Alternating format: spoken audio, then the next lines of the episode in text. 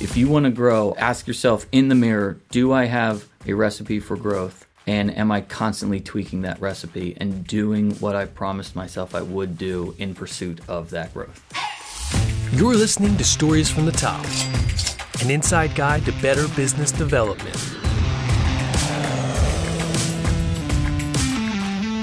We are here with Dave Rivell, one of the founding partners of Element Risk Management. Dave, for people who aren't familiar, how do you describe your business? Uh, so we are a at the end of the day we're an insurance firm, right? So I always like to tell people that right out of the gate. But the reason risk management is in our name is because without question that's our entire we want a holistic approach to insurance, not just not just a policy, not just hey what covers me when things go wrong, but our approach starts with very broadly where are you trying to go? What does the road look like to get there? What are the risks along the way? Things that there is there are no policies for that, but managing that side of it, managing that side of the journey, and then also managing obviously the placement of insurance. So we always I always say how when we place insurance, yes, that's how we get paid when all said and done. But there are so many things that we provide for our clients for free that are just part of the the process of what it looks like to really manage the risk of the particular journey that you're on. And yeah, you we were talking the other day. You said you're just entered the one, top one percent or something. Yes, what was that yeah. stat? Yeah. So as of at the end of this year, at the end of 2023, we will officially be in the top one percent of agencies uh, in the United States. So size-wise, based on the revenue that we do and the clients that we serve. So pretty neat, pretty neat Yeah, thing, congrats. pretty That's surreal. amazing. That's yeah, an amazing thank you. achievement. Yeah. Thank you. Congratulations. Um, yeah, I'm really excited for our team to celebrate that together. We're going to do something awesome there as a team because that's how we got here. But then additionally, too, it's interesting because you want to stop and smell the roses and all those things, but we are at the bottom of that top 1%. There is still a very long way to go and a big delta between us and the number one agency in the country, that kind of thing. So I want to put, strike that balance between acknowledging and celebrating what our team has done together and also looking forward to where do we go from here, you know? so, like, how many uh, insurance companies are in that one percent? Like, how big of a category is that? So, so basically, just to put numbers around it, the top one percent is typically north of 10 million of revenue.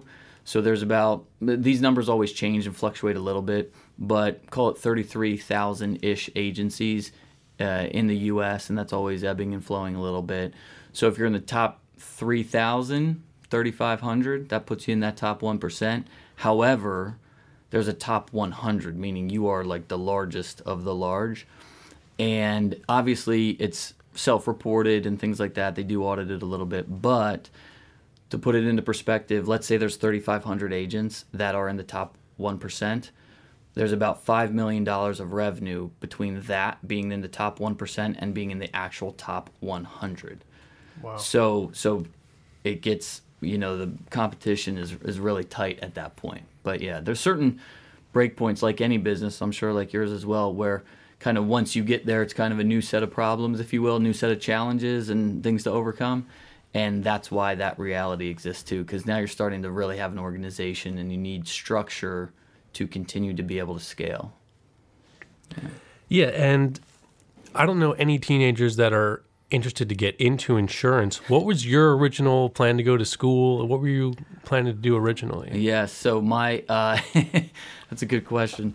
My ideal job, this is a little crazy, but um, I was a marketing major, and that was on purpose. That was very designed. I, I enjoy people and I enjoy creativity. And um, there's a movie, it's like an old Mel Gibson movie called What Women Want, I believe it's called.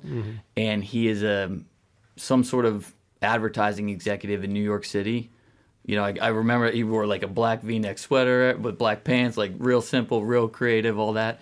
That was like my dream job. Yeah, an advertising exec in New York and like working with Nike and all that kind of stuff. Um, so went to school for marketing, really enjoyed that. Um, got into sales post college. Um, you know, like everybody, kind of figure out a few things along the way and take a job or two, maybe a little bit off track and things like that. But sales is what I really enjoyed. And then got into a sales role with an insurance company and that had me in the you know on the road all the time, meeting all these great insurance agencies across the country, uh, mostly across the Mid Atlantic. It was Pennsylvania, Pennsylvania, Delaware, New Jersey, Maryland, and a little bit of Virginia, and I just got to really see and be exposed to an industry that I loved. It's you serve your community, um, you are uh, you know in, involved in your town, you're intimately engaged with clients and what's really kind of making them tick and everything like that. So it's I saw it as a unique industry that rewards genuine relationship, and that was very attractive to me because that's something that's been important my whole life. And um, to find a field that rewards that, you know, and kind of aligns with natural gifts and talents, but also natural passions, uh, I've just been so thankful for it. And I wish. I wish insurance was more on the radar for people. It's funny. You do hear you, you watch shows and people will talk about like it, it is kind of it's on the radar, but it's not necessarily it's not a role that someone thinks about i want to do that when i grow up it hasn't hit that it's not a police officer or something like you know th- things that kids will say but it's a i view it as a very noble career and profession um, that's very very important and um, so i wish more people knew about it and, I, and we are as a firm trying to do something about that trying to up our game and image and Trying PR to make it and- cool. yeah, like I want to keep it. You know, I don't want to. I don't want to oversell it ever to anybody because it's a lot of hard work and you have to be very technical. Um, but at the same time, it's a very rewarding industry to be in. Yeah. So what what made the shift from enjoying working in sales and insurance to I should own my own agency? That's a great question. Um, I think for me, it was getting to see the way numerous different agencies operated. I got to see very large, very well run firms. I got to see large and seemingly not well, you know, but I also saw that I saw small and well run. I saw small and not great. No, so I got a lot of perspective on it. And then, to be totally honest, I would go to conventions and different things like that, and I did see a, um, an aging demographic, and so I started looking into that, and I just saw the opportunity that existed because of that reality. It was an industry, and it's still kind of an issue within the industry of needing more young people and talent development, like anything, you know, finding the right team members is everything. And um, so while it was a challenge for the industry, I've always seen challenges as opportunities. I don't know how to say that. I saw the challenge, and then I saw the insane opportunity that existed within that challenge. But then we also have the responsibility of being actively engaged in fixing that challenge as well. And so that's what we're doing now. So did you have like any mentors or anyone that helped you on the entrepreneur side of this? Because marketing to owning a business is kind of a jump. Yeah, it was a big jump, and they always say like the entrepreneur is you you the the blessing of being an entrepreneur is that you don't know how hard it's going to be. You you see the you, you see the the one way it will work. You don't necessarily see the the ten ways it's not going to work. And to this day, that's a quote I have on my wall in my office. I, I said, I you know I don't need easy. I just need possible. Um, and from a mentorship side, absolutely yes, in so many different ways. But I had, I to this day, I have four people that I meet with quarterly, personal mentors, and they come from different walks of life, different perspectives on things. But that they are they are business owners, and that is the the the red thread that connects them all, if you will. Um, and within the industry, absolutely, I had mentors as well. Uh, I talked about him before in, in another setting, but Tom Kolanowski was a gentleman that I worked with, and we still work together in this de- to this day in one form or fashion. But just saw that he was able to have great success while staying very close to his like personal values and, and core principles and everything. And we have similar core values. And just to be able to see him operate like that and see him have the long-term success uh, that he's had he was someone that i naturally gravitated toward when it came to asking questions what do you think about this? Um, going out on your own we kind of did that at a similar time. So we were kind of in that journey together which was very cool. Um, but he was instrumental in that but there's several other others along the way that as I just, it, it was all, it was all a anybody that mentored me. My desire to be mentored by them was a compliment to how they operated. It was this is a person of high character, high work ethic, um, doing the right things for the right reasons. Certain things that I grew up with, principles of just like kind of that slow and steady wins the race. If you take care of the little stuff, the big stuff's going to handle itself. I saw them. I saw that coming to life in these people, and so I would just lean in naturally with them. And then they were kind enough to give me the time of day. Um, and that's one thing specifically with Tom that I always remember. You know, when I was brand new in the business, calling on him, basically trying to sell insurance to his agency that they would then turn and represent to the marketplace. You know, brand new, fresh face, like, and he was kind and respectful, you know, to the effort that was going in to try and get in front of them, and that always stood out to me. You know, um, that was the foundation of the relationship, if you will. Like this guy's, this guy probably remembers what it was like to be new and starting out, and he's respectfully listening, whether whether he is interested or not. And I just, you know, that's appreciative, and that's something I try and emulate going forward. It's really important to me uh, especially as our firm grows, I think it comes with a lot of responsibility to be that for others, um, for the next generation, for our industry, and things like that. So I try and serve our team, our community, and our industry as much as possible. So I'm just wondering, as you're starting off on this new business journey going into insurance, and you're reflecting on your experience from the past, you mentioned there were some businesses that you saw run poorly, some some were running really well. Was there anything in the beginning that you knew you wanted to implement in your business, or perhaps anything that you wanted to stay away from? Right out of the gate, I would say the the two things that come to mind are in our our our craft is very much rely it relies on trust, and it's a unique product. Like if you spend fifty thousand dollars on your insurance, you basically get a you know a PDF file kind of thing with with policies that you hope do the right thing when it comes time. So what I did see, I would say, is sometimes it could be maybe too relational, where someone just relied on relationship and then didn't hone the technical expertise.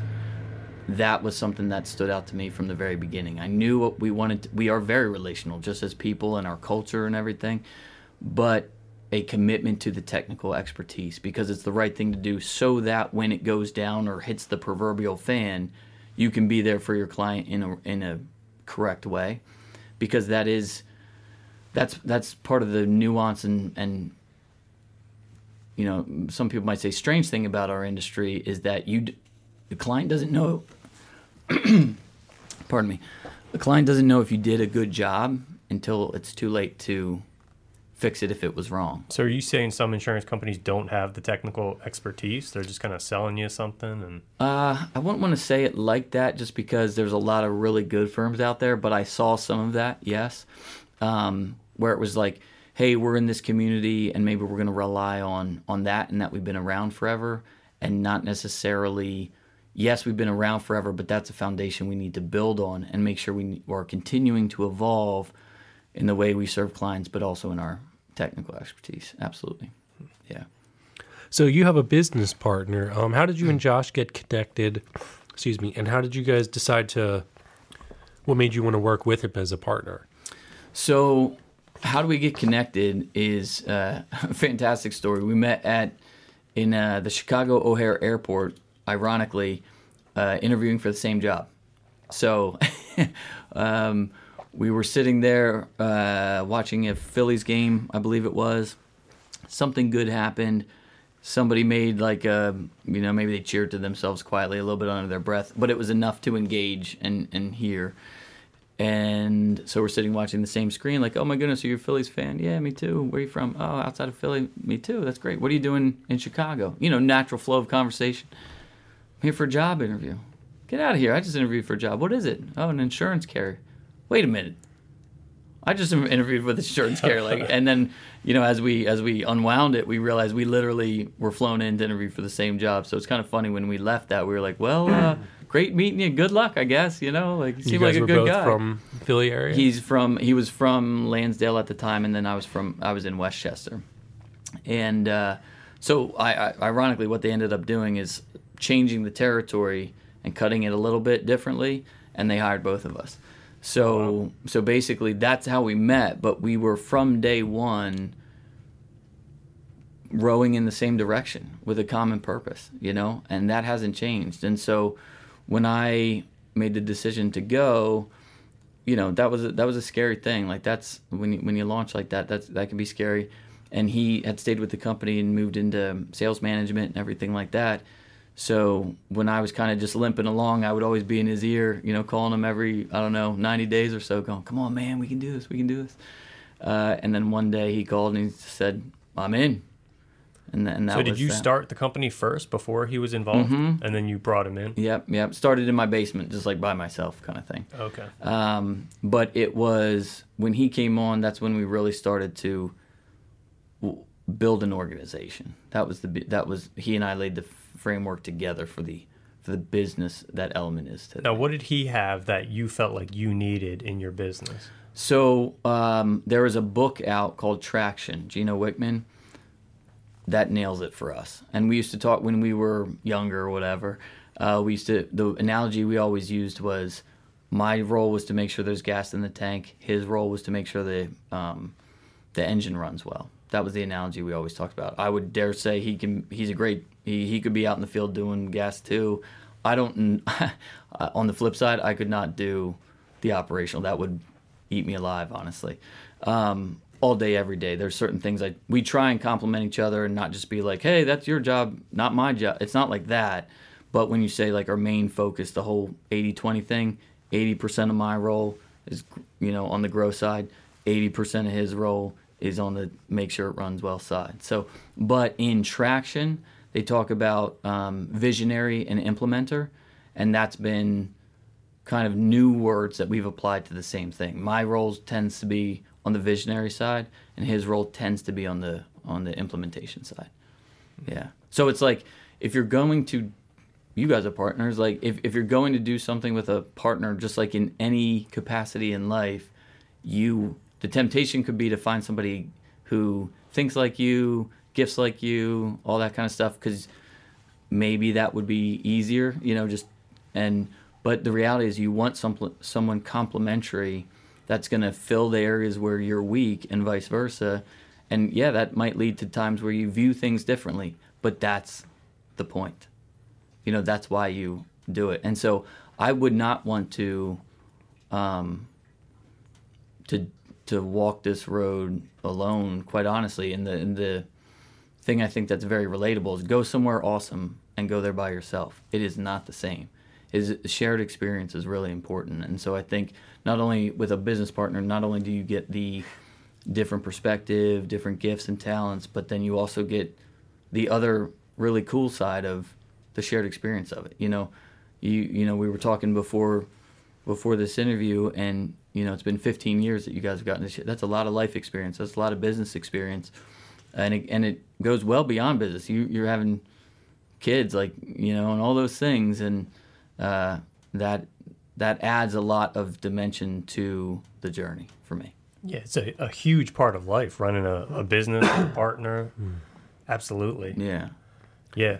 So what what was the process for starting the agency? Like, was there funding involved? Is there a lot of regulation and stuff you have to work around? What what does that look like? For us, there's definitely regulatory. It's a regulatory environment for sure, and that just creates the framework we have to work within. It doesn't. I don't see that as like a massive barrier to entry or anything like that. There's licensing and there's things like that, but we did not go out and raise funding. We did. We used to joke like bubblegum and duct tape, man. We just figured it out. Uh, we did not take salaries for three years. We, um, at one point, we were, you know, I guess you call it like side hustling, but like sharing in that income just to make ends meet because we both, when I started, my oldest was two and we had a second one on the way. We have three now. Both of our kids are very similar in age, so similar boat for them. And uh, so you got to do what you got to do to survive without question. But um, we did not. we always used to say we bet we bet on ourselves. So we didn't go out and get a ton of funding right away and take on equity. We didn't do any of that. Um, and am I thankful for that? I don't know what I like. If I were to recommend something to someone, I, I don't. I think I would recommend bootstrapping. You know, when you can. So how'd you get your money? Like how'd you survive? So we did. So literally. So one of the things I'm sure this will come up at some point, but we have acquired 23 agencies, right? So that's been a big part of our growth strategy.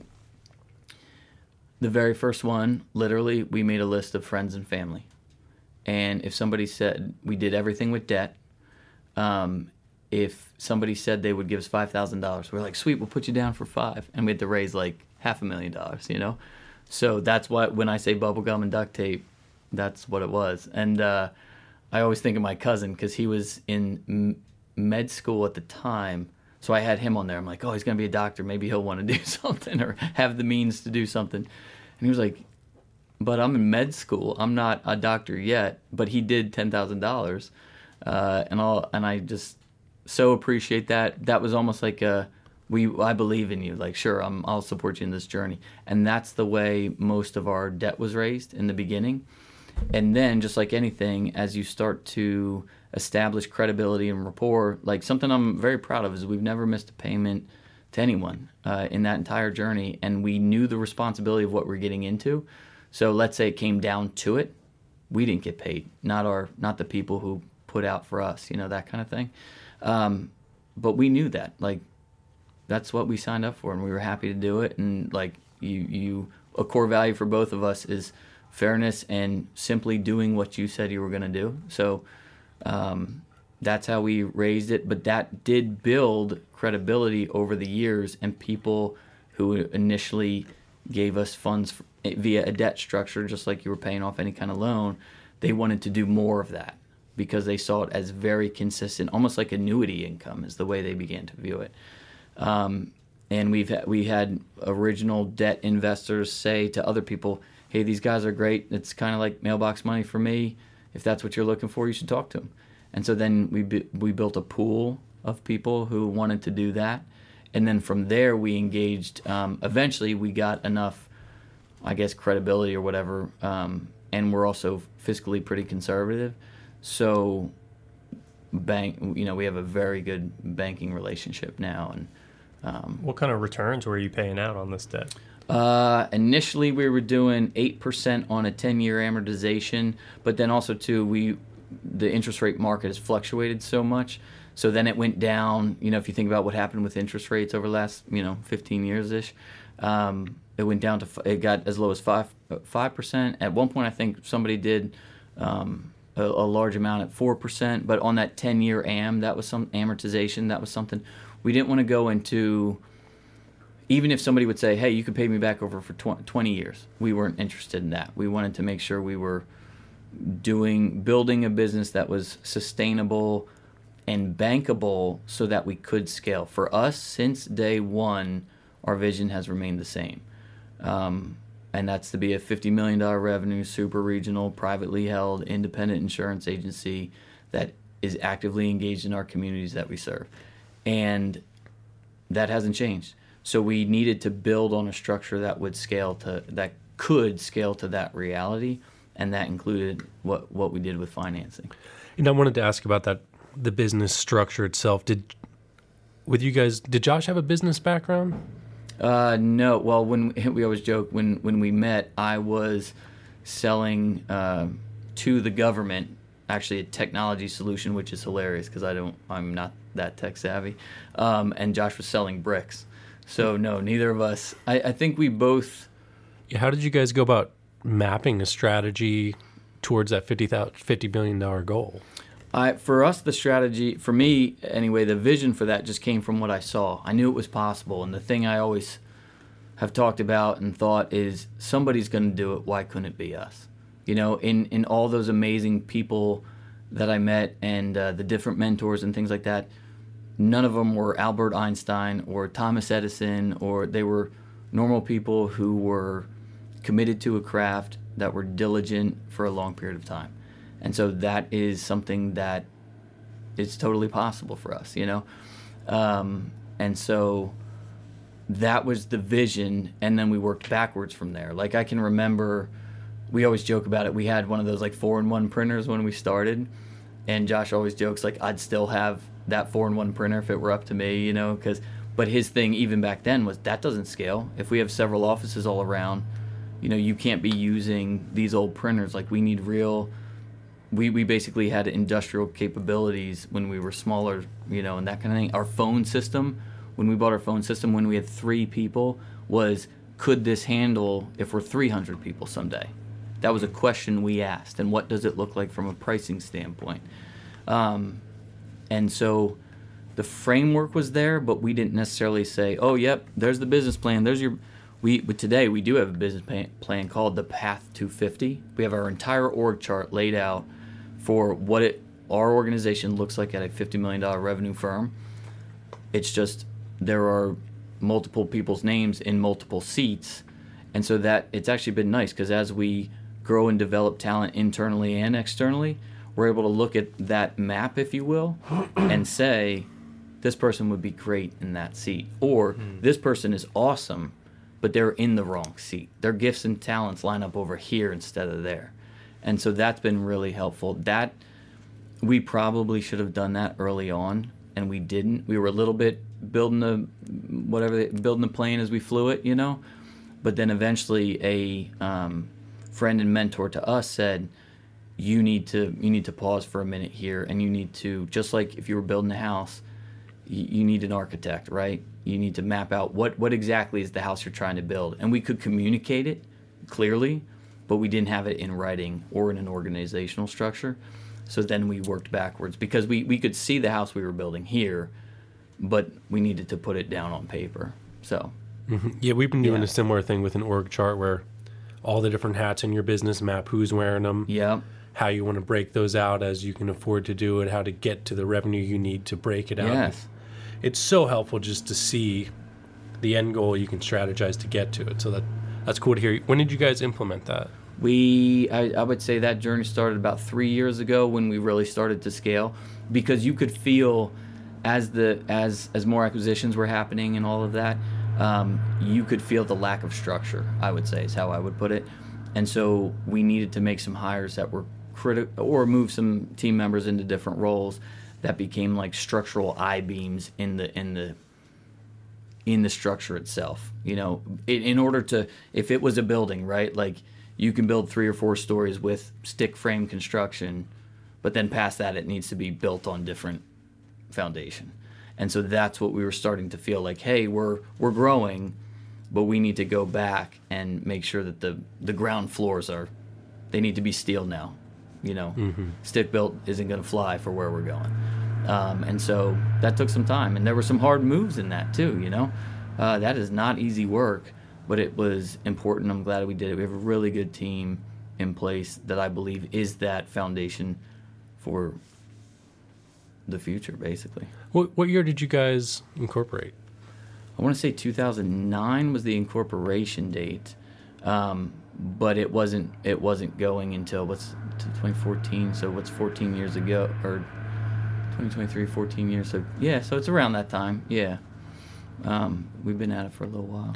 Was it always element risk management? Was that the original brand? Like what was your i guess you were on the branding side of things. Yeah so yeah because just starting so honestly where element comes from there's two things is from the beginning i saw the opportunity to acquire and i loved the if you think about it, an element is the the element are the small pieces that make up the bigger picture, right?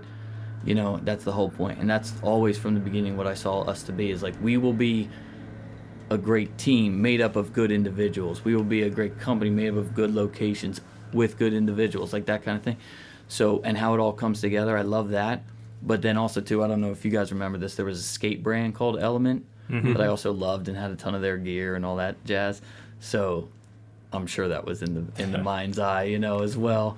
Um, and yeah, that was that was a big part of it. But it was Element Financial Group when we started because what I saw was a lot of professionals not working cohesively for the benefit of the client. So on when we started, I, I still have the piece of paper. It's like basically picture a um, you know a conference table with the client at the head of it, and you have an attorney, you know, and and a real estate person, and an insurance agent, and a uh, estate planner, and a financial planner, and it seemed like there was everyone would give the answer from their lens, which is normal, right? But if someone's trying to holistically map things out and approach the long term protection of assets, their family members, all that kind of stuff, and really have a kind of a master plan for their life, just like we talked about having one for your business, that there would be disharmony in that, that trusted advisor circle because they didn't know and trust each other. You know, and, and so there wasn't that open communication where an accountant could say, Hey, from a tax perspective, this is the right move but from a risk perspective it's not. You're opening yourself up to risk so which do you want? I wanted those kind of open conversations. And for me strategic planning holistic strategic planning about the tangibles and the intangibles of well why is this more important to you to that were so important that at the beginning the financial group concept was that like eventually element would have all those seats at the table and they would just be a division of the company. Over time we've realized the power of focus so don't get me wrong um, and we're not trying to be all those things but we do have health and benefits division. We do have a financial services division. So we do have some of that but like we don't have our own law firm or something like that. But we really try and seek trusted relationships where there's a lot of communication between the advisors for the benefit of our clients. That's really important to us. Like how does it all fit together? So when did the brand evolve into risk management? As we began to focus on our core competencies, I would say it was insurance because that's the world we came from.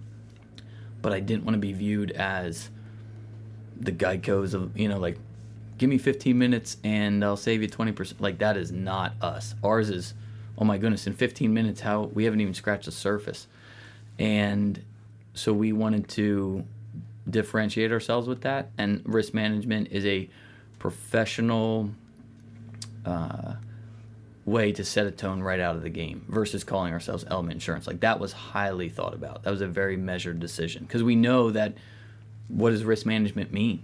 To you know what I mean? That that's going to be a question too. Um, and that that's a wonderful question because then we get in a chance right away it's holistic. It's all, it's all these things, um, and it applies to everything. Like we always say, we can't insure what we don't understand.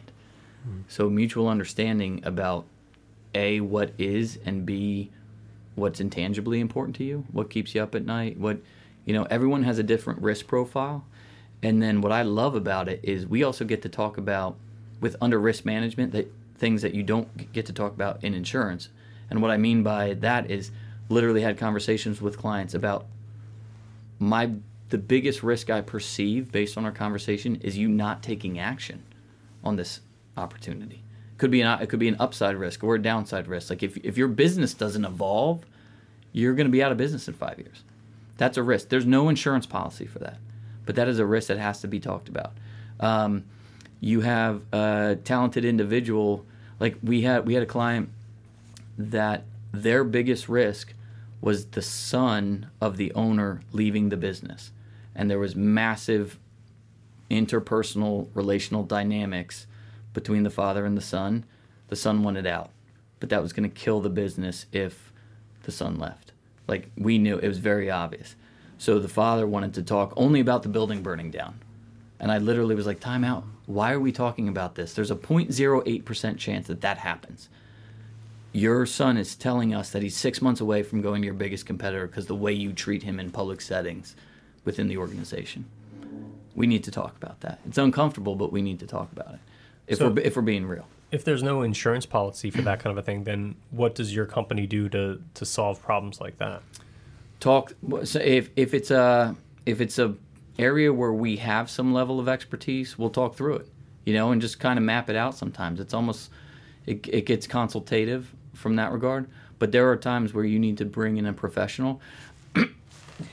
and in that particular scenario, we brought. I apologize. We brought in a um, a group that basically was a family business consultant. Um, I would dare say there was some counseling involved in that, but they were a specifically a consulting firm for family businesses that were having family issues that were affecting the business. And it's funny because you look back in your life and how things weave together. That company is who I worked for right out of college during an internship down at Wharton. So they were connected to Wharton and they were working with families that were like the Hers, the Hershey's, you know, the Perdue's. Those those are big family businesses where you could have a thousand people laid off because Aunt Sally and Uncle Billy haven't gotten along since they were kids, and now they run two different divisions within the organization, and they're having old school family challenges, but it's affecting a massive organization.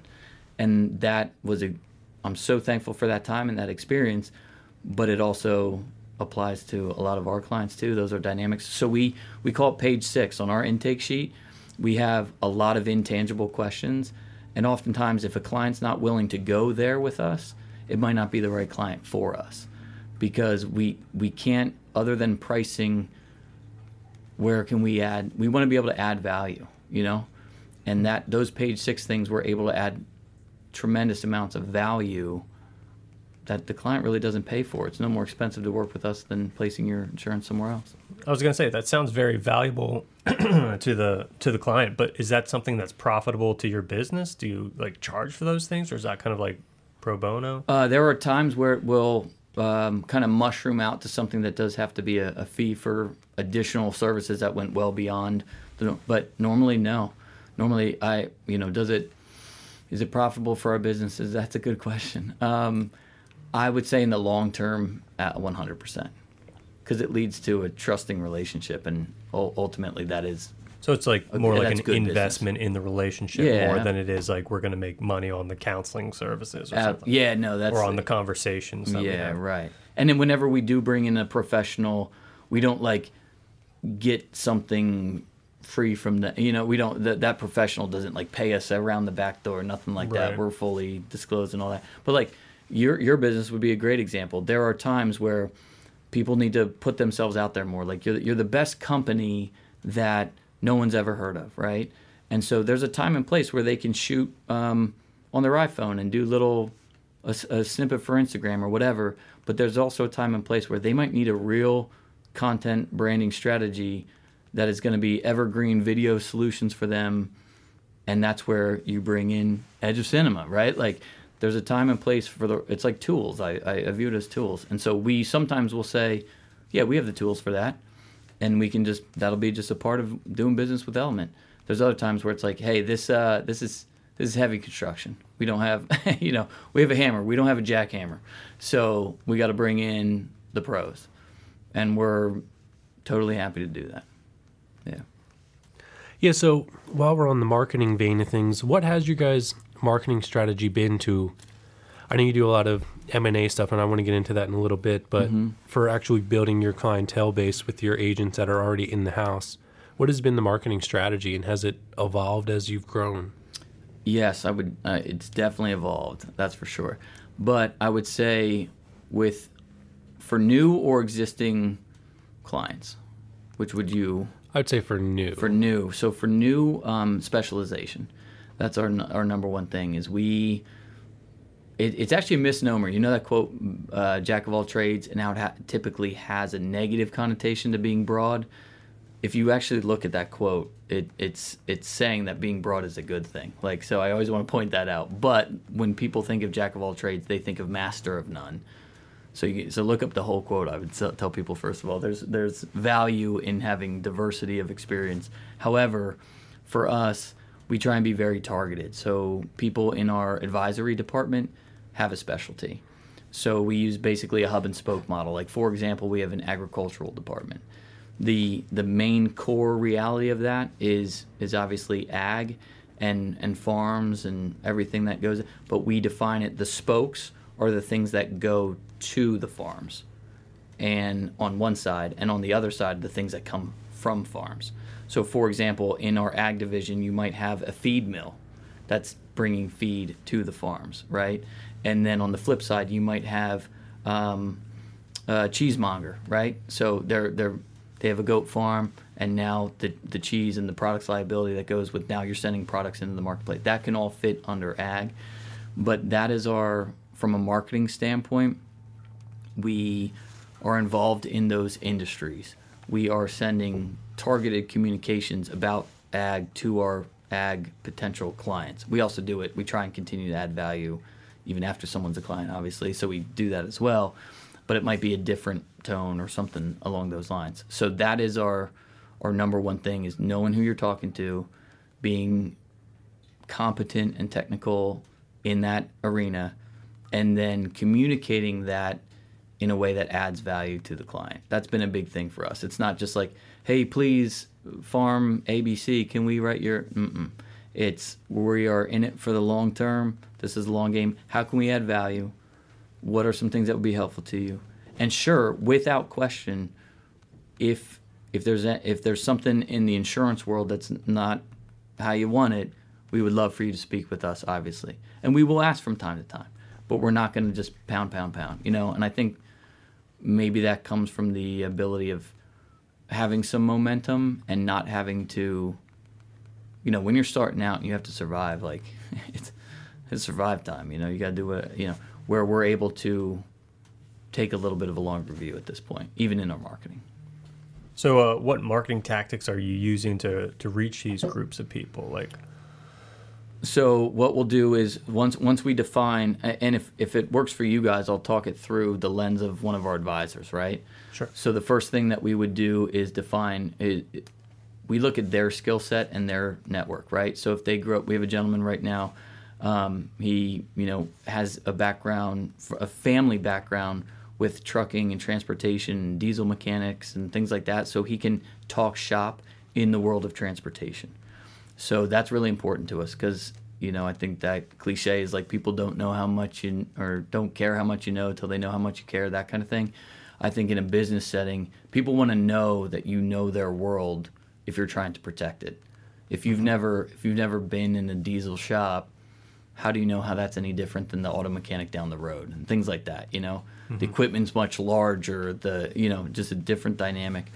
Um, so that is first and foremost so we, we map that out and then does this align with your your knowledge base then from there um, we will define who is our target market within that space and say like we use a tool called Zywave and they will have you can break things down by how close are they? How many employees do they have?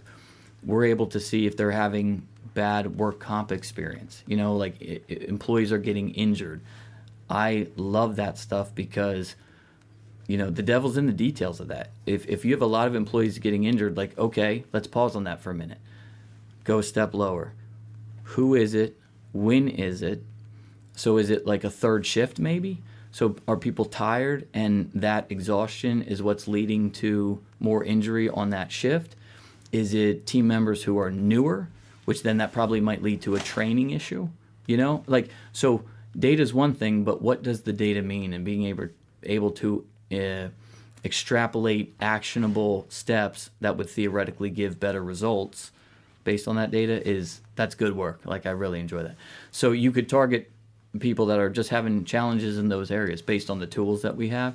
Is that and, like demographic data, or how do yeah, they, how does it know that kind of specific detail? So there's something called a, uh, a mod, a work comp mod, and it's basically a rating system based on the experience that you're having. So one would be, hey, for your industry, neutral, just about right.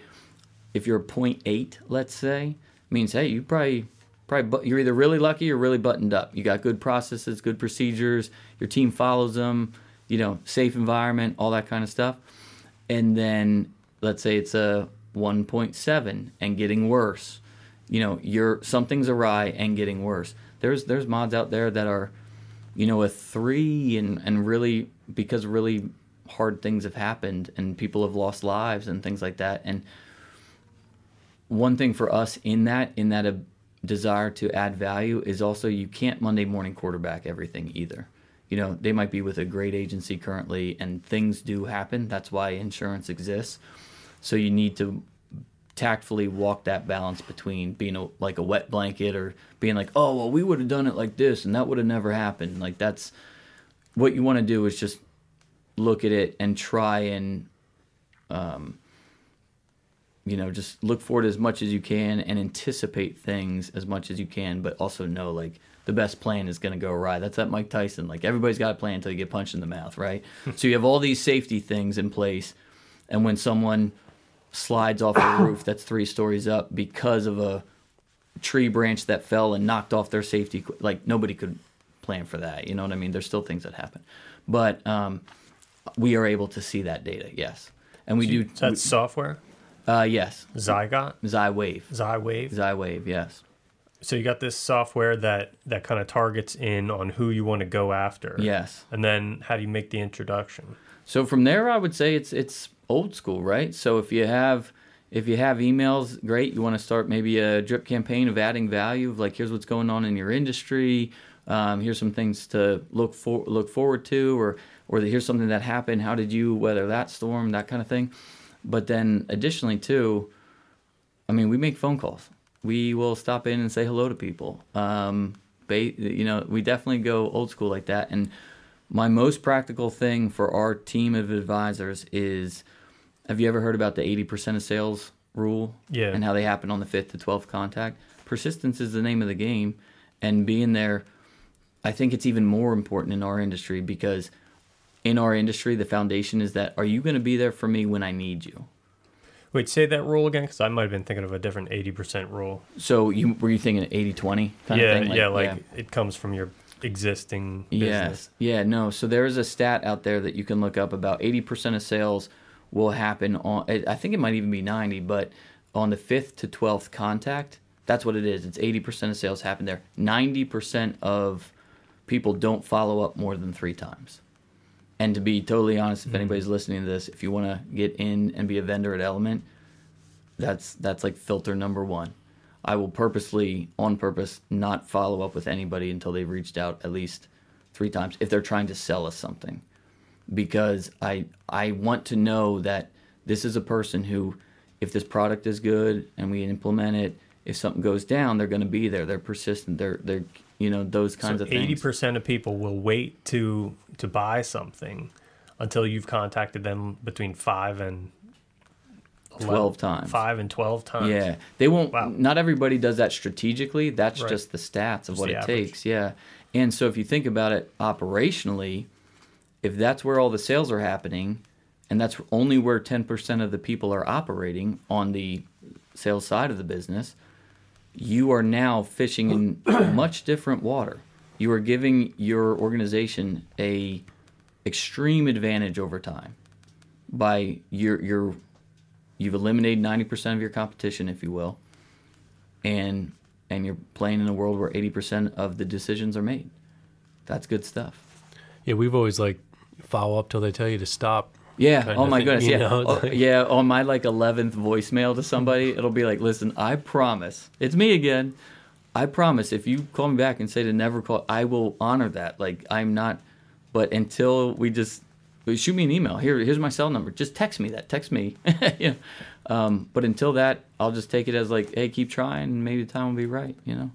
So then, uh, what do you think is the right frequency? Like, how often do you follow up so you don't get annoying? Yeah, I, I think there's a there's an art and a there's an art to that and a science to that. I don't know what the science would say, but I would say the art is, I view it like a like an ember. I don't know if you've ever tried to start a like a campfire like with friction. Like once you get that little ember, it's a different experience now. You're trying to blow on it enough to not put it out, but blow on it enough to keep it hot. And I view that as the, kind of the same thing because if you get that part right, boom, you got a flame, you know, and now you're cooking. Um, so I don't know that I have like a really black and white good answer for that, but I think the right person knows when to lean in and when to say enough. Like if we push too hard right now, we're gonna burn this bridge. We'll never get to work with them, and so I would I would say tactful persistence, but you need to be able to read a room. When someone's like, "Hey, I'm really busy right now. Can we follow up in the new year?" Absolutely, no problem. Thanks for letting me know New Year's better for you. And then you do follow up in the new year. And now you build credibility because you did what you said you were going to do, and you respected the fact that now really wasn't the right time. And that is, yeah, not I'm not just like persistent for persistence sake, you know. Um, I really want to know, like, I want to meet somebody when they have a real need that we can solve well at the right time. and that's something I'll say a lot is like the right thing at the wrong time is the wrong thing. So I'd rather build this these the, you know make a deposit in our future relationship bank account if you will of trust to say okay like I you know we'll we'll follow up when it's right. So you had a sales background, and I got to imagine like ninety percent of your employees are salespeople. Do you guys have like an overarching sales strategy that you kind of train into them, or what's like the sales process for the agency as a whole? So it's funny you say that because we are woefully short. Um, if you think about in our industry, you know, you, you're not, you don't. Yes, it's long-term relationships and all that, but just life is happening. You know, someone could pass away, a business could be sold. Um, so you naturally don't work with every single client. You might work with like 95% of them, but at the size and scale that we are now, we have about half of the sales team that we should have just to just to kind of break even, if you will, uh, to replace that uh, five percent attrition. You know, five percent of a big number is a big number, um, and so that's that's like one of our main focuses right now. We have two new team members starting, you know, in, in two weeks. Um, and, but yeah, we definitely have a process for them, and kind of the weird analogy I would give you is from a parental standpoint. My dad's ex-military, my mom's like a ex-hippie, like a real like traveling with the Grateful Dead, you know, like all that, like for real. And so I feel like that's kind of our approach. On the surface, I would like it to look very easygoing and very natural. Behind the scenes, though, I think it should be based on a rigorous, detailed, disciplined consistent approach. So it's kind of like behind the scenes it's military, on the surface it's hippie, if you will. You know, like yeah, those guys are just great. It'd be fun to go get a beer with them, with him or her. Um, but then the things we, the discipline is is where we can, you know, basically keep our word to people and do the things we said we were going to do and cover them correctly and all those things. What's been your process to create that militaristic strategy for the sales team? I would say just defining it. I always it's something that you'll hear in our organization a lot. It's easier to critique than create. So you know, a goofy analogy we'll talk about is it should be anything you're doing should be a recipe. You should be able to say this is how that happened in following the bouncing ball. This, then this, then this, then this. Right. Um, if you can't define it, you can't critique it. You can't know what's working. You can't know what's not working. So we'll talk about something as simple as if you were baking a pie. If you don't know how you did it and what ingredients you put in and when you put them in, and it comes out and it's the best pie in the world, that's horrible because you can never make it again. You can't, you know what I mean? If you were trying to start a pie business, you can't do it. You, you don't know how you got there in the first place. On the flip side, if you make it and you're like, hey, this thing's too salty, you can go back to the recipe and say, I put in X amount of salt. Let's try half. Oh, next time, still a little too salty. All right, what's half of that? You can adjust something that is written out and defined. And so, what what's very important to us, being entrepreneurial and having started and everything like that, is we want our advisory team and you know really all of our team to be able to uh, craft a life that is is as they design it. You know, so same kind of thing. Like as an individual, they get to say what what's the house I'm trying to build, what's my blueprint, and then we work backwards from that. If those are the results you want, this is the work that needs to be done to get those results. And then if it's working, keep it going. If it's not, we adjust. But I always say like, hey, don't be upset at the results you didn't get from the work you didn't do. That's not that's not fair to anybody. So with this recipe idea, are you talking about like standard operating procedures for roles or like are you writing all those out in, in documents and yes. things like that? 100%. Every role, um, we try and have every process have, uh, and what we always talk about is like, we don't want to be, we don't want to come off as corporate or anything like that, you know? So what we always say is the element way, quote unquote, is just the best way we know it to be now if you have a better idea and it's real and it is better, that will be eh, that will be implemented into the process. You know, if if we go from step three to four or five, and you're like, hey, between three and four, this should happen, and it's right, that'll that'll we'll redo it. So it's an ever evolving reality. And then we also always say too, like that should be the skeleton. Put your own skin on it, put your own flavor on it, but that's the bones are the same, but but be an individual in in the process. um, and and add your flavor to this. Um, So do you have like checklists for your people to follow, like to go down these steps? Yes, yeah, absolutely. Um, and in an but but they're always evolving. But yes, so we have like a keeper of the standard operating procedure, so that we can always know this is the because you got to watch that as you scale as a business. If it gets further and further away from you, you could have a copy of a copy of a copy of a copy, and next thing you know, you can't even read it, kind of thing. It's whispered down the lane functionally, operationally. So you got to make sure, hey, this is the current version, and everyone's on the same page. And that is just a challenge of running the business at scale. Whose job is that? So like to write those and, and manage it. So on the sales side, it's just going back to the beginning. On the sales side, it's mine. On the operation side, it's Josh's. Um, and then we have division leads and team leads and product leads and all that. So they um, carry that torch within their reporting structure. Yeah. So yeah, I want to get into the mergers and acquisition stuff now. So what is your guys' overall strategy with selecting and identifying a firm you think would be worth incorporating and what is like the theory behind acquiring versus just bringing people in and training them to Yeah, yeah. Be Very- mercenaries. Very, good question.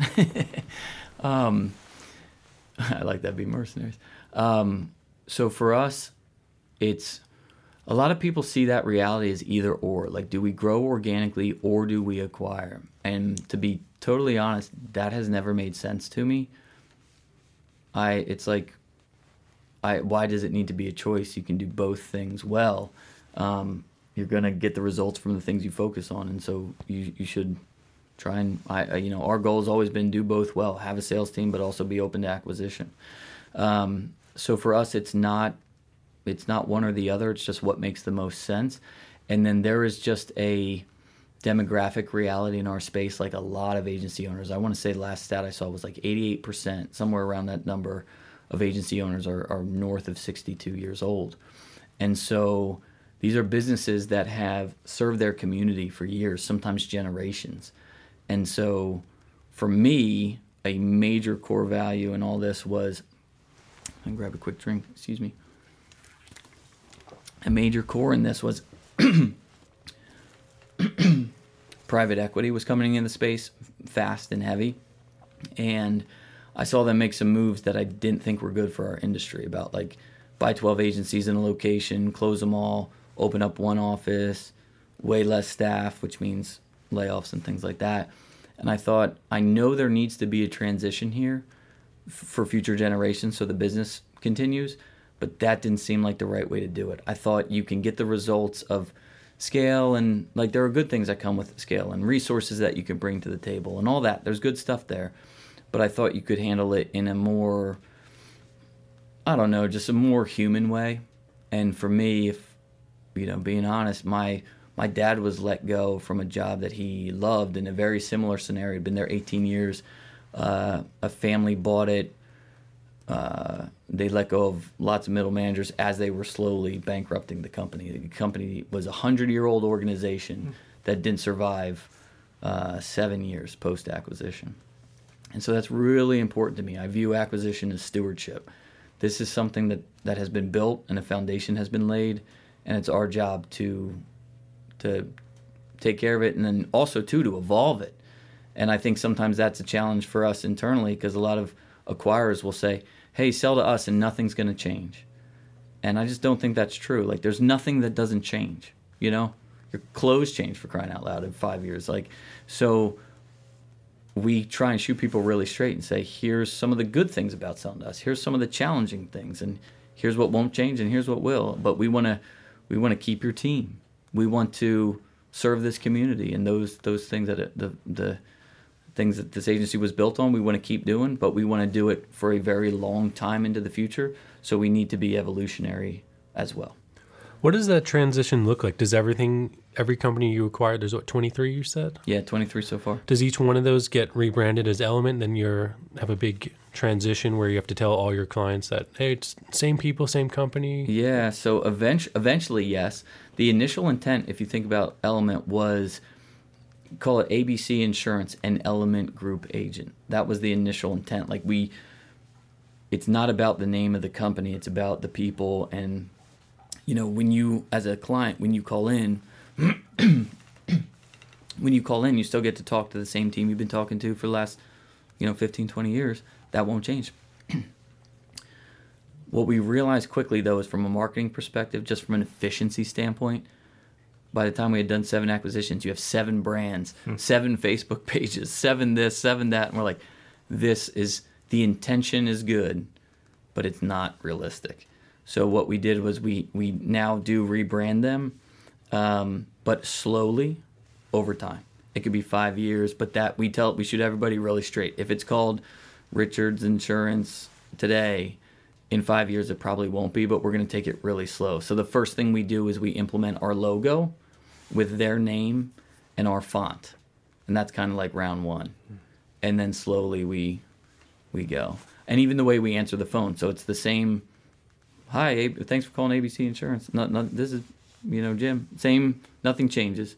Then it would be ABC, now a member of Element. This is Jim, and then it would be Element, formerly ABC. This is Jim, and then oh, wow. Element. So we have a process for it. We want to take that things all like slow. structured out in advance. Yes, yeah. How long in between each? Uh, it's like a year. I would say two years is probably the rolling average, but we really try and listen to our team and our clients and make sure that they're comfortable throughout the process because we don't have to rush anything. We just know that that's where we're going.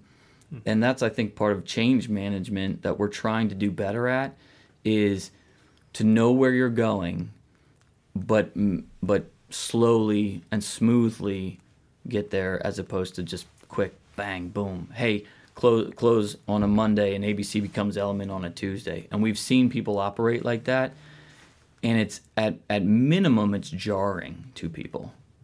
At at you know I don't I don't see the benefit of it at all. So, and um, for us because of how we're motivated and what's important to us, it makes sense to take it slow anyway. Because initially we wouldn't have even done it in the first place because that's not our main priority.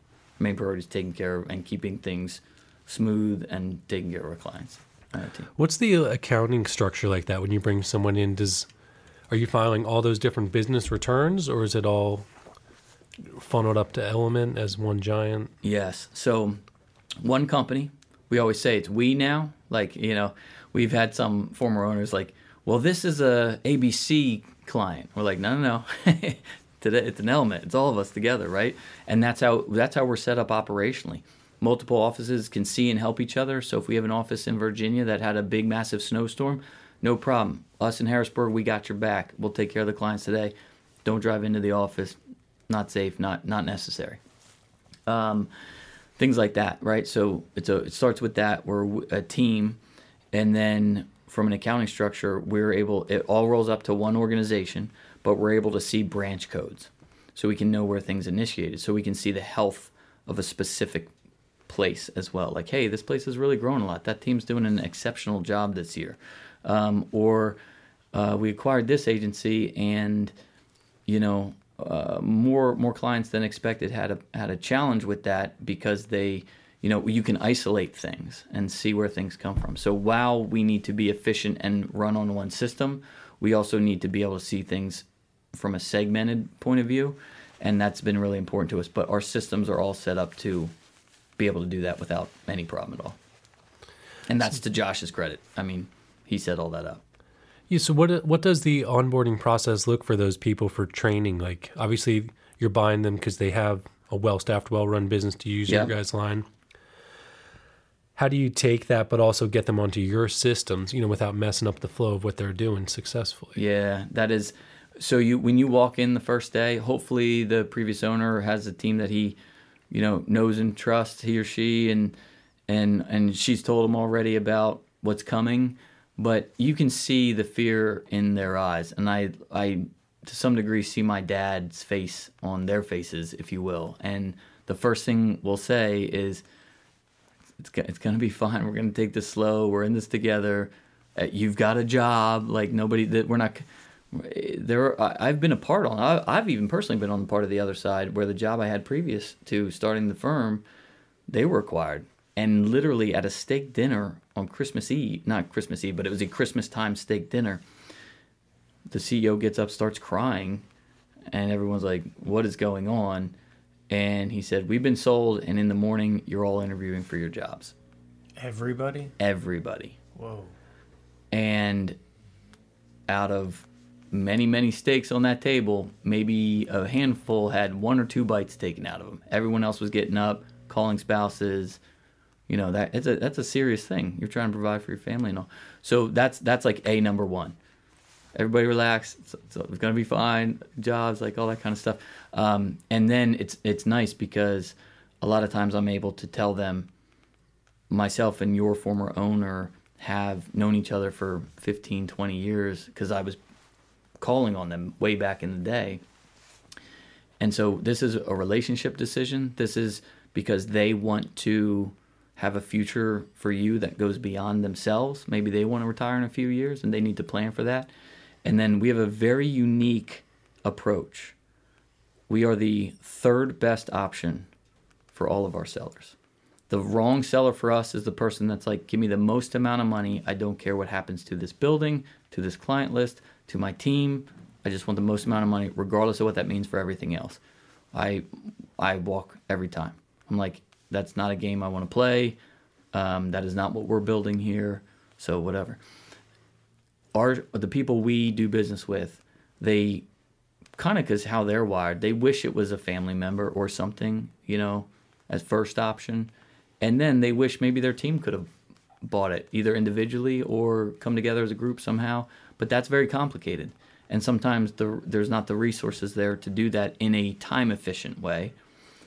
And then there's us, you know, and and so they purposely make a decision to work with us because of what we value and that has a monetary reality to them that maybe isn't the highest dollar but it's the right value and highest value for them in doing what they need to do and planning the succession of their business.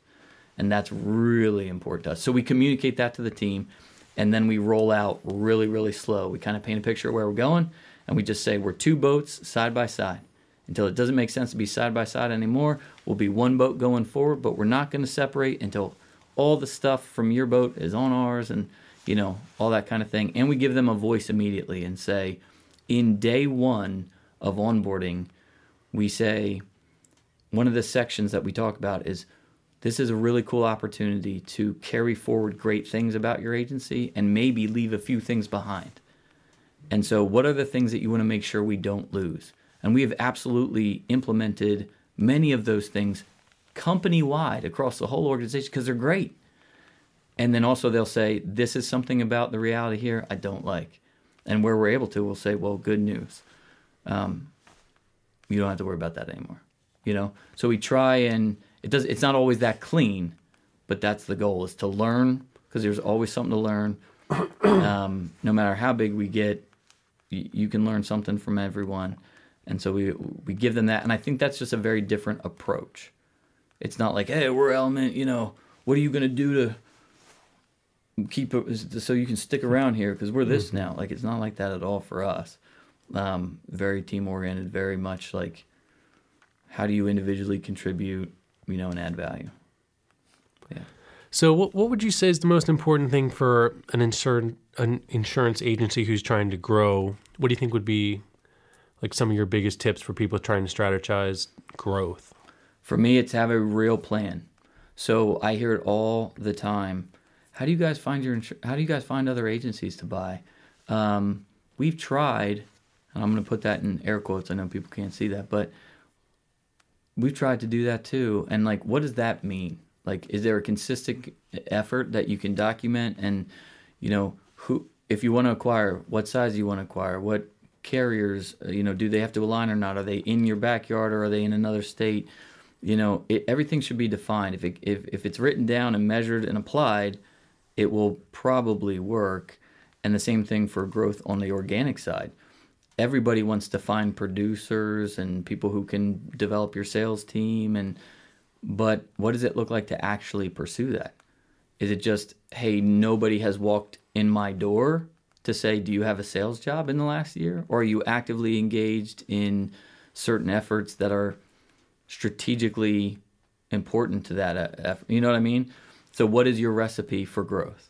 Defining it, owning it, and then doing it. I think is really, really important. Everybody wants to grow. Uh, you know, that's like the, like, I want to grow. So, for everybody, it's like how how are you going to be a part of your own solution? Is it written down? Even from a risk management standpoint, that's important. You know, for for you guys, is if if you want the business to be able to succeed beyond you, you need to have systems and processes that are so in place that someone could step in and carry them on, right? Um, and ironically, it will also it would also free you as business owners to be able to get above the day to day sometimes, which would help you too, like that kind of stuff. So that if if you want to grow, I would just say do ask yourself in the mirror, do I have a recipe for growth? And am I constantly tweaking that recipe and doing what I promised myself I would do in pursuit of that growth? So we talked about it a little bit at the front of the show. Um, so your goal is to get to that 50 million. That's that's the end. You'll just pause there and no, that's a great question though. A lot of people will ask that. Um, this is the world's worst answer, but I think you have to have a goal and something you're striving for, just from a aspirational sense of like where are we going. But at the same time, the goal is not the fun part for us. The goal is just a destination in the journey, if you will. But we are really enjoying the process, and that's the other thing. I, I've said it to my kids before. Like, if you love laying bricks, you're going to build a house, right? We love what we do, love the industry, care about the craft, having fun with the team. Um, so I think we'll get there. But when it's not like once we get there, then there's none of that.